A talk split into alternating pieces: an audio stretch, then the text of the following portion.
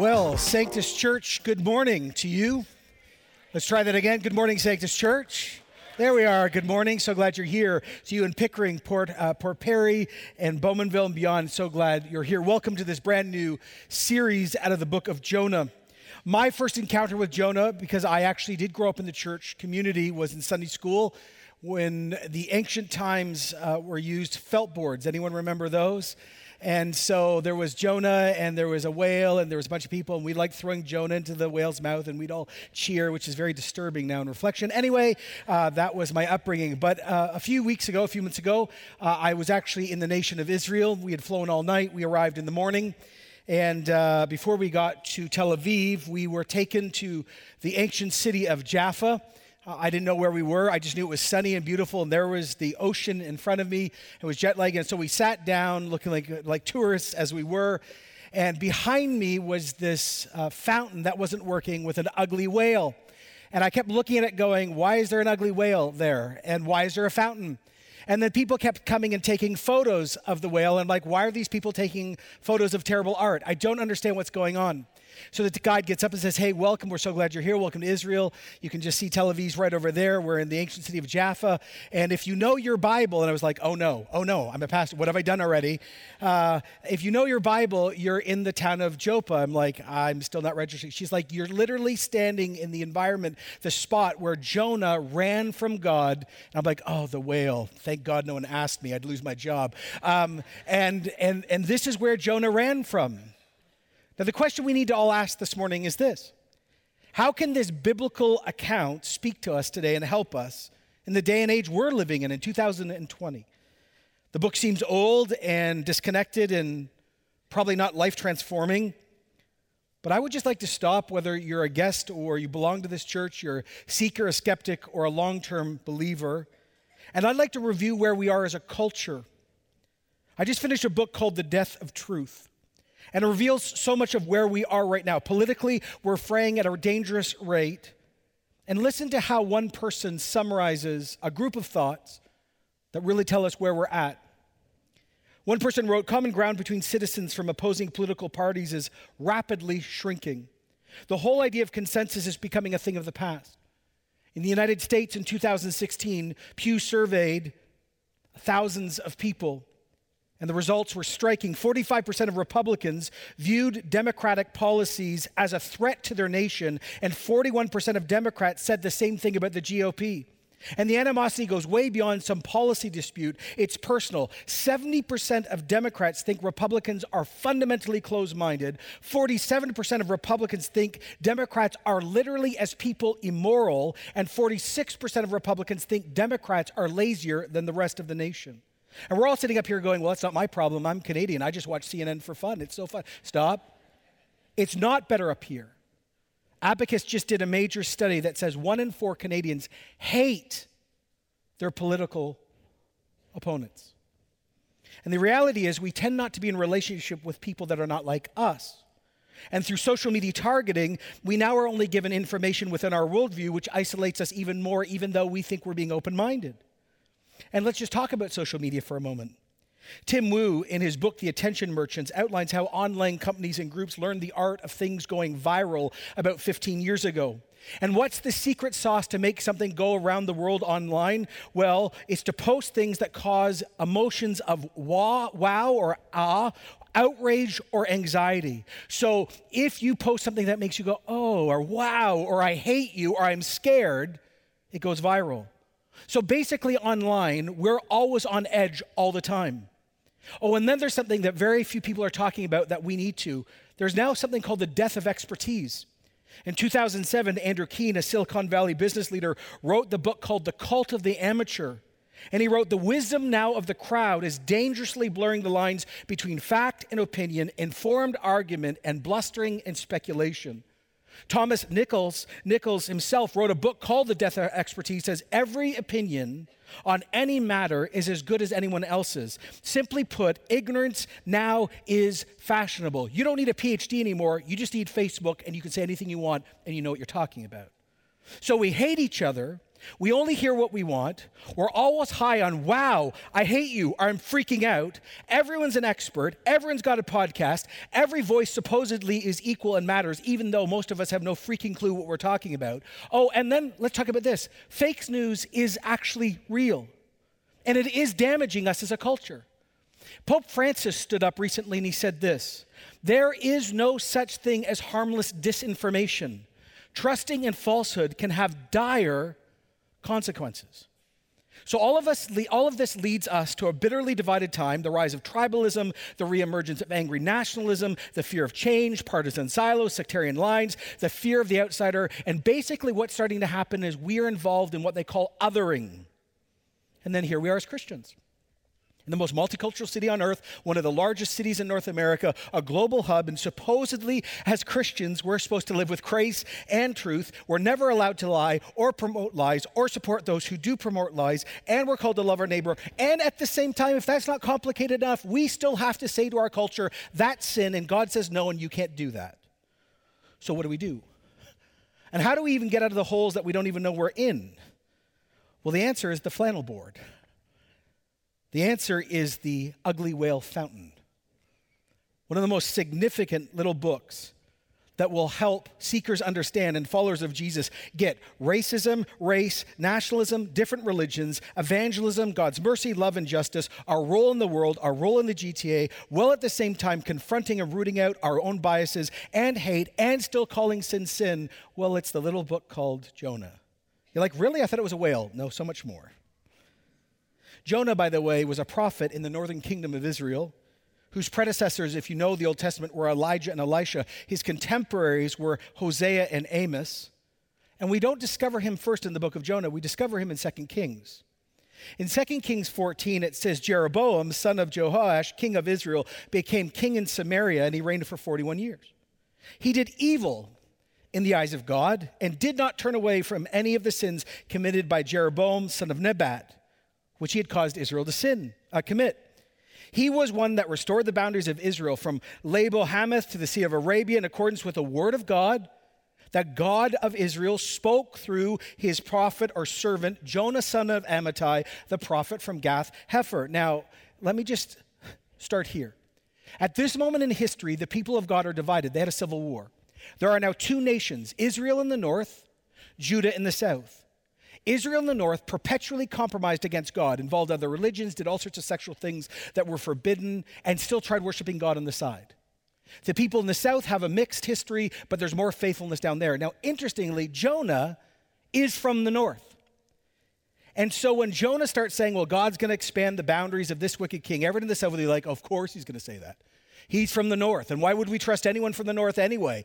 Because they're a bunch of compromised, all sorts of things I won't say at church, right? Why listen to him? Now, here's lesson number 1, 5 minutes into the sermon. God chooses who he chooses. And God speaks through people we struggle with. We want God's message, but sometimes we don't like his messenger. Be careful. God chooses who he chooses. The message is what matters. So Jonah shows up from the wrong side of the tracks. He's serving between 786 and 747 BC. 25 years from this moment, Israel in the north is going to be wiped out by the Assyrians because of sin, but we're not there yet. And here's how the story begins, whether you know it or not. Jonah 1:1. The word of the Lord came to Jonah, son of Amittai. So God chooses Jonah. Jonah doesn't choose God.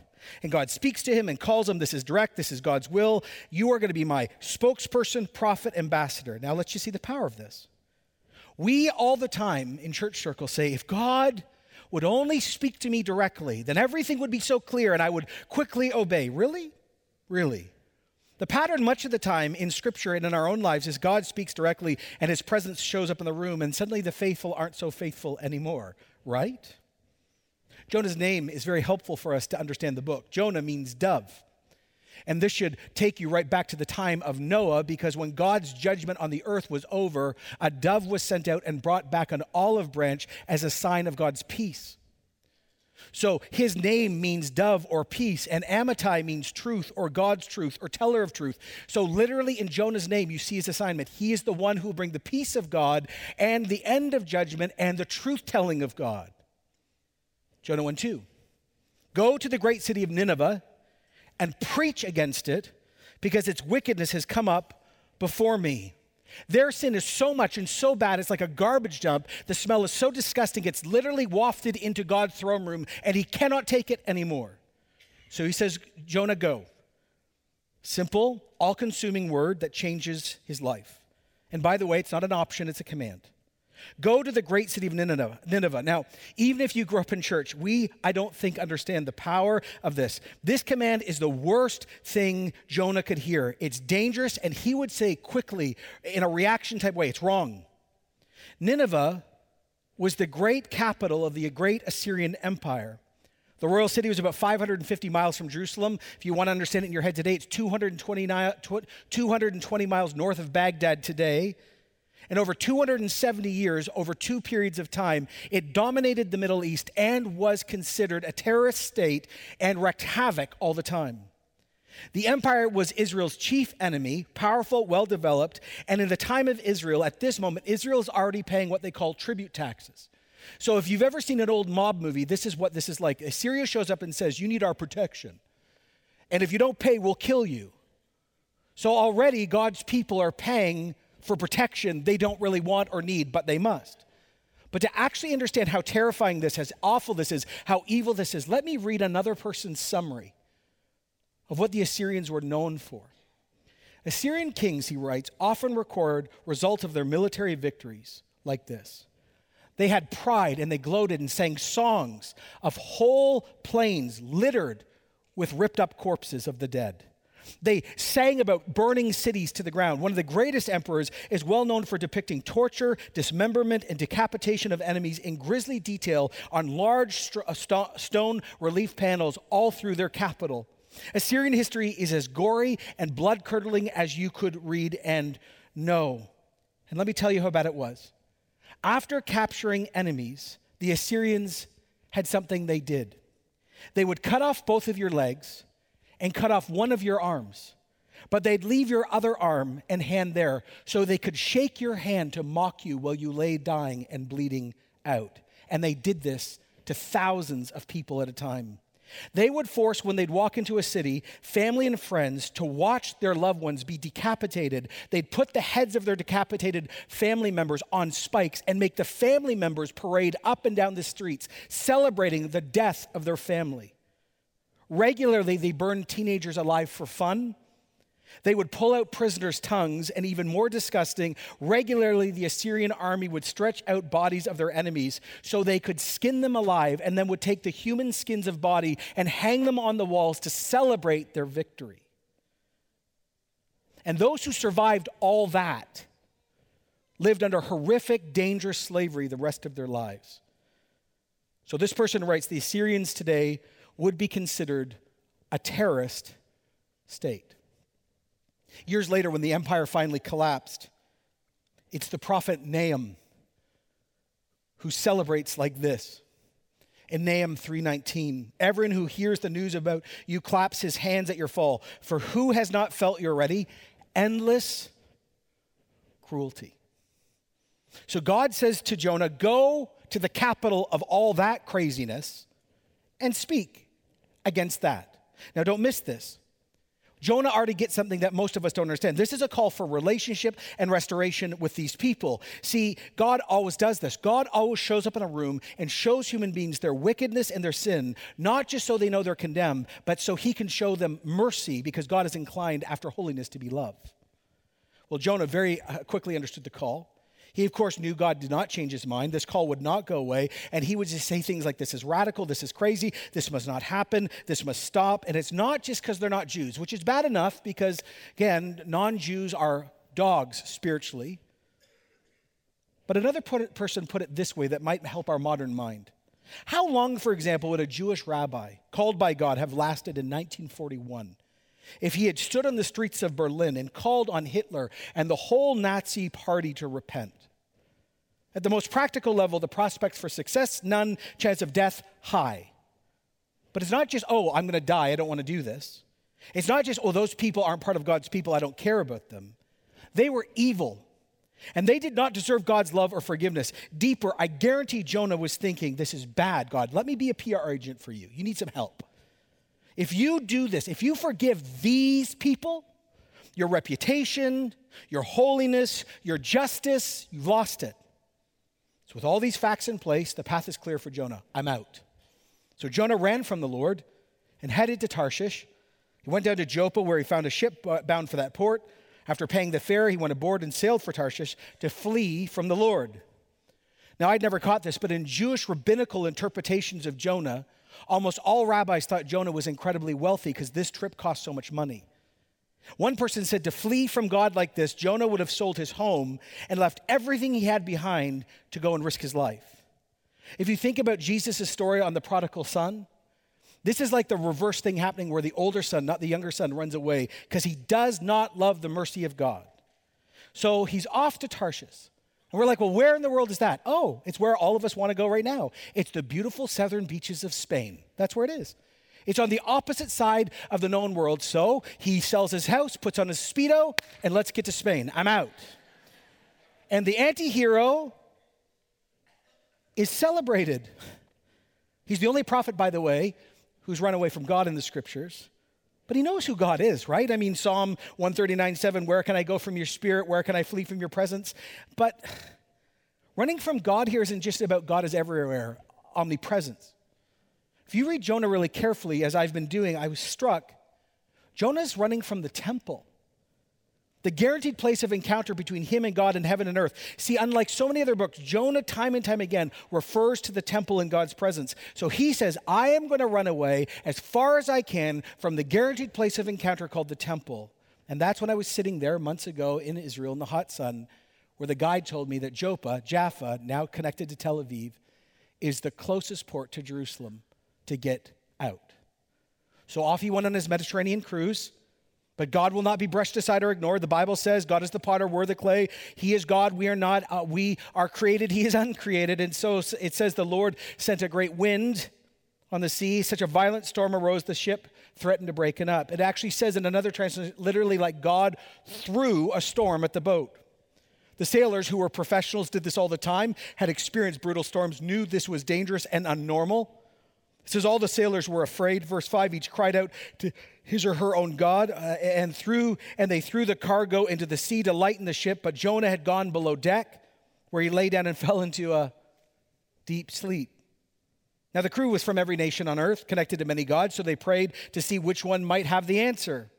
They knew this was unnatural, supernatural, and they're trying to find out what deity is responsible. So they pray, and well, nothing happens. And they throw cargo in the sea, and nothing happens. And where is Jonah? Is he praying and begging and interceding and helping them throw off the stuff? No. He's not just snoozing or drifting. He is in a profoundly deep sleep. Why? Exhausted? Yeah. But much deeper than that, this is escapism. This is temporary relief from God and sin. It's what the famous Scottish pastor Hugh Martin called the sleep of sorrow. Oh, some of you know it. You'd prefer to sleep than face reality. You know it because you binge Netflix instead of facing reality. It's why so many people are drunk all the time, not just because it's fun, because reality's just too much. Well, the captain went down and found him and said, how can you sleep? Get up and call upon your God. Maybe he'll take notice of us and we're not going to all die. In a panic state, the captain is yelling at Jonah, pray. Your God could be behind all this. We might hit the right God. This is like divinity roulette. Let's see with the slot machine who will show up. Now, the ironic thing is this, and I'd never caught it. Jonah is living at this moment among idol-worshiping pagans. He's running away from God and run right into God's mission to love the whole world once again. And what does he do? I mean, this is the most amazing time to witness, right? This is the most amazing time for a prophet of God who knows God to show these lost people who God is and demonstrate the power of God and the love of God. What does Jonah do? Nothing. He remains silent. He is so angry. Well, then the sailors said to each other, come, let's cast lots to find out who's responsible for this calamity. Jonah said nothing. Well, they cast lots, and the lot fell on Jonah. Both Jews and non-Jews use lots all the time. We see it in Joshua, 1 Samuel, the book of Acts, Proverbs 16, 33. The lot is cast in the lap, but its every decision is from God.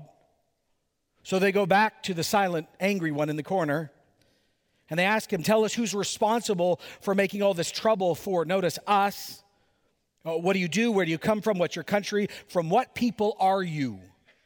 Now, don't forget the context. If this was a movie, it'd be much more dramatic. This investigation is happening literally as massive waves are crashing over the ship. It is literally about to break apart. Fear, anger, anxiety, panic. What is your race? What are your people? And of course, because nationality is not separated from divinity, what God is connected to your people? Well, I'm a Hebrew. I worship the Lord, the God of heaven, who made the sea and the land. Oh, the response tells us so much. I didn't catch it for years. Listen to what another wrote. Since Jonah identifies himself first ethnically, then religiously, we may infer that his ethnicity is foremost in his self-identity. This is why he didn't want to love his neighbor. This is why he had no time for his enemies. They're not me, and they're my enemy. See, his identity should be in his relationship with God first, then his nationality, but it's not. I'm a Jew who, oh, by the way, knows God. By the way, anytime you put your core identity in your skin color, your tribe, your background, you will always end up hating someone else, and you will always commit the sin of idolatry, because at the end of the day, we are made to turn on each other in our sin. Only when your identity is in God do things become different. But yet in this mixed moment, he still summarizes one of the best Orthodox statements in all of Scripture. Oh, I worship God. Oh, he's the Lord God, the God of heaven, that's his name. And he's the ultimate source and the ultimate deity and this ultimate source of all power and authority. And yeah, he created the sea and the land. Stunned, they were like, you declared war on that deity? Who? That one? This terrified them. Oh, did you catch it? This statement terrifies them more than what? The ocean. What have you done? They knew he was running away from the Lord because he had told them so. The sea was getting rougher and rougher, so they asked him, what should we do to make the sea calm down for us? And in this moment, did he repent? No. Maybe he thinks he's gone too far. Actually, more likely, he's so angry against what God has done, he would rather die than obey God, even though he is loyal to God. Just pick me up. Just pick me up and throw me into the sea, and it will become calm, because I know it's my fault that the great storm has come upon you. The only way to deal with this appropriate, justified, God-given wrath is for me to give my life, because my sin has now affected everyone. And there's nothing I can do to change this. And by the way, this is the first inkling that's going to help us this whole series. Once again, we see the idea of substitution appear.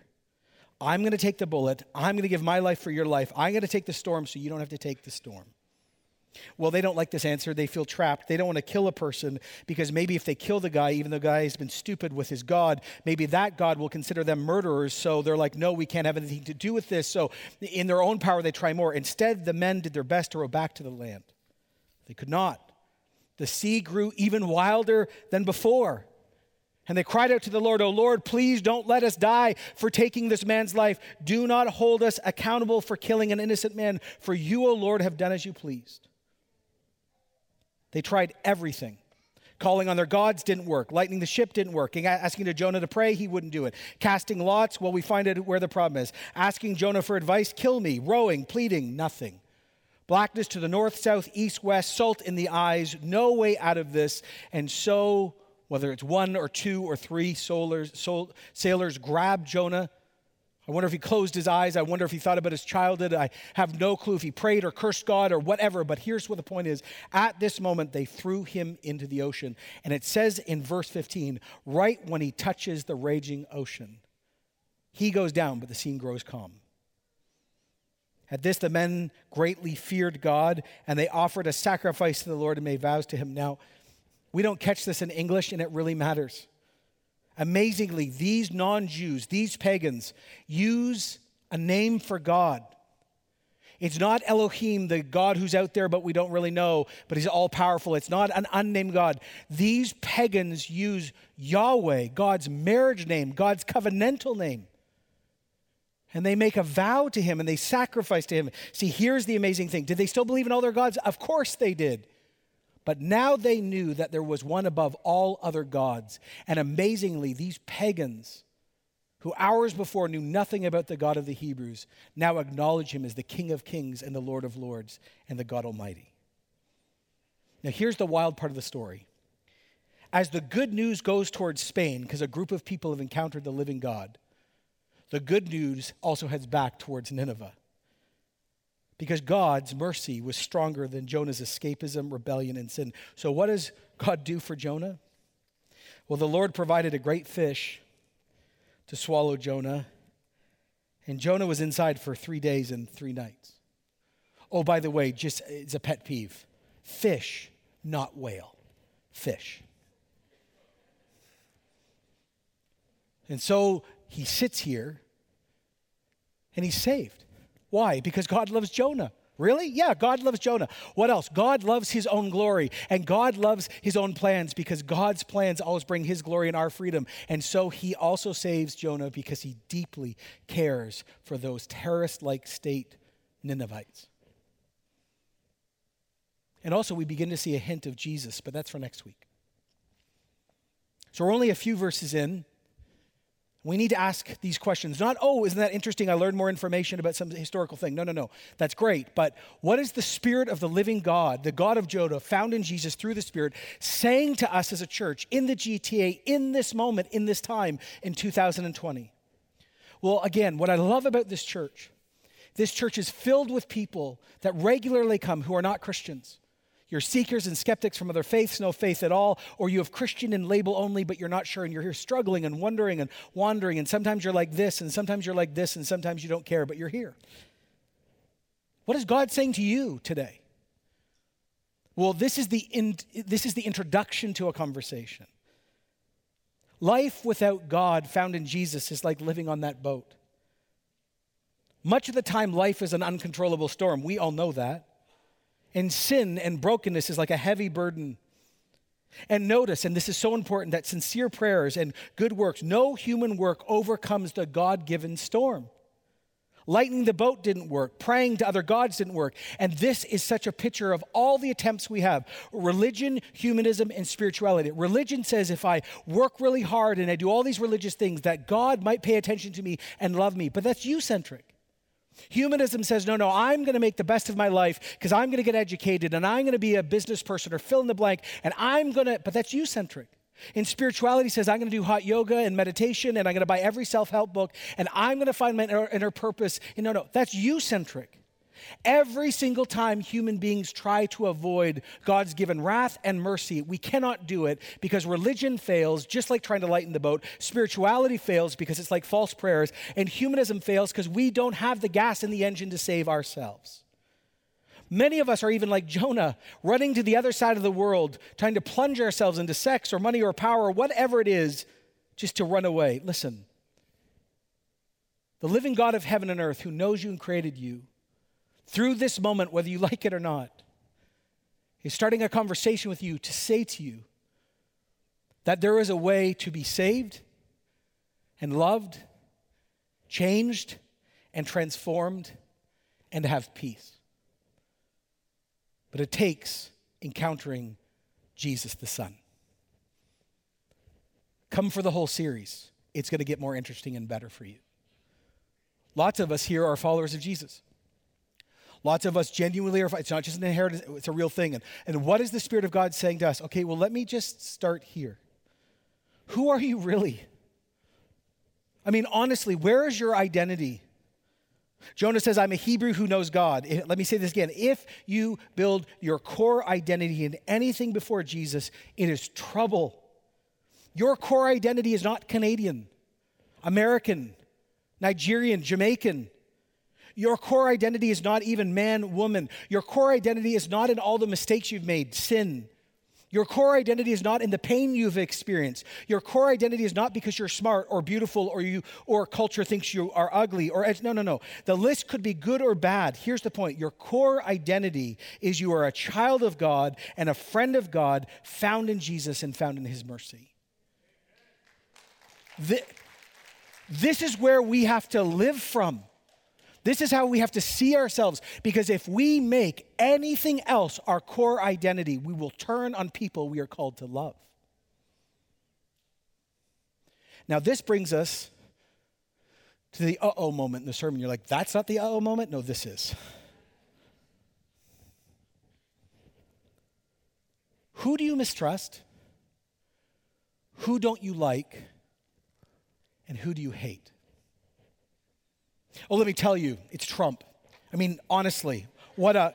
No. Let me tell you, it's teachers. If they could just get off the picket lines and do their job, they've got the whole summer off. No, it's white people. You have no clue what white people, no, it's black people. I walk in a room and before I can say anything, all their history comes up and I don't even get to speak. No, it's those immigrants coming into our country. No, it's Muslims. They say they're a religion of peace. But let me tell you, no, it's the gay community. Have you seen the agenda, what they're trying to teach our children? No, don't even get me started about Justin Trudeau. No, the NDP are crazy. No, it's Rob Ford. I just want to, I'm Indian. Let me tell you what the Pakistanis keep doing. No, I'm Armenian. The Turks have never admitted what they did to our people 100 years ago. I'm an Aboriginal. Don't even get me started. And it's all in this room, and it's in every room I'm preaching to. You're sitting beside people, right? You're sitting beside people who are Christian. You're like, oh, they agree with me. No, they don't. I know this because I watch your feeds and make zero comments. You should learn from my example. Side note, even self-hate is in this church. I don't deserve God's love. You don't know what I've done. Listen, fear and pride are at the center of hate and grieving the Spirit. Let me tell you why you don't deserve my love, and you definitely don't deserve God's love. Now, the first group, and all the groups I've mentioned above, have sin. Different sin, but sin. By the way, truth is not gray, it's absolute. And notice, God tells Jonah to go and confront Nineveh of their sin. This post-truth thing is a lie. There is sin. It is wrong. But God sent Jonah to preach to this terrorist-like state so they would be saved, that they would know God, the God that knew Jonah. He sent Jonah to love his neighbor. Who do you honestly in your core think does not really deserve God's love like you? See, to understand this, no one's going to get away with sin. Trust me, the next series after Jonah is on heaven and hell. You think this is, get ready. No one's going to get away with sin. But God tends to call us to people we want nothing to do with, so they actually become our brothers and sisters, and we're reminded we're no different than them. And the mercy that God had on us, God wants to give to our enemy. And here's the real uh-oh moment. Your pain, whether it's perceived or real, and your sin, and your political view, and your ethnic background can never be stronger than the mercy of God for the person you cannot stand. Because I read a Bible that says, for God so loved what? The world. Not just people who look like John Thompson or people who look like you.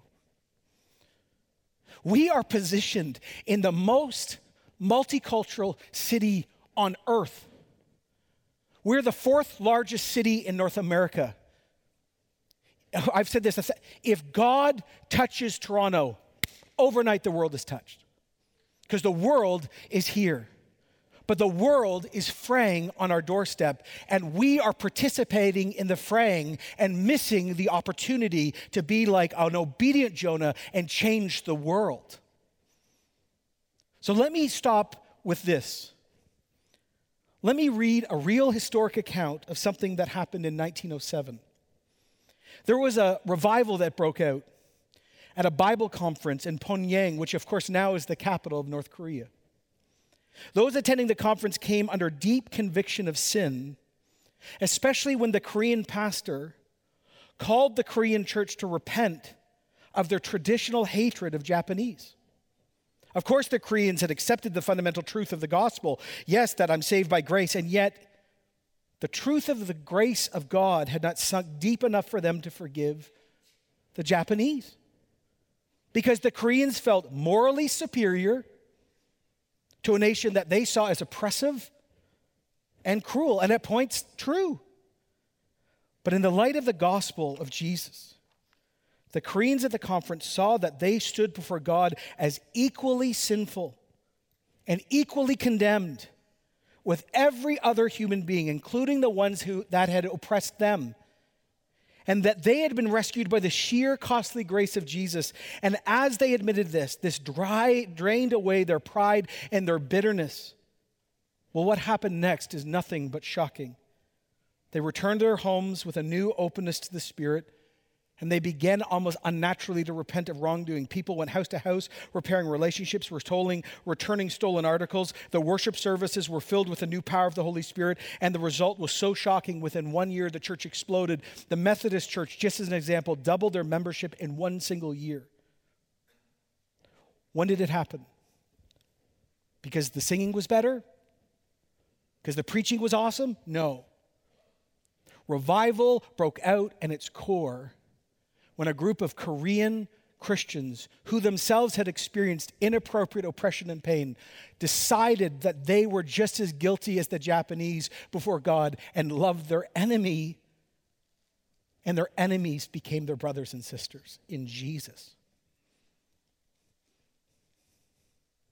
We have prayed for revival in this church for years and have seen lots of evidences. But if you truly don't want to play church, if you truly don't want to just consume the product and go home, then here's the conversation to have in your connect group or even in your own walk with Jesus time. Ask God from his perspective who you hate. Ask God who you don't like, those people. And ask God to show you how lost you are just like them. And the only difference is the mercy of Jesus in your life. And begin to pray an incredibly dangerous prayer. Would you make me love people I cannot stand so much I have no clue what to do with myself anymore? You want to show to Toronto that Jesus is different than any other religion? You want to show Toronto that actually Jesus is more powerful than any politics? You want to show Toronto that Jesus is worth giving up a sexual life or a political life or another religion? This is how we show Toronto. We're Ninevites, terrorists, violent, malicious, dangerous people would be loved by God and become possibly a brother and sister of you. So here's how we end. Lord,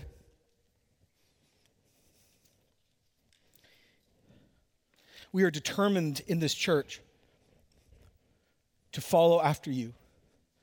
And yet, unlike you, we're here today and gone tomorrow. We are dust and you are not. There's no shadow in you, and there's lots of shadow in us. And in a church of over 3,000 people, the sin, racism, political bias, pain, anger, unforgiveness is vast, like an uncontrollable, raging sea.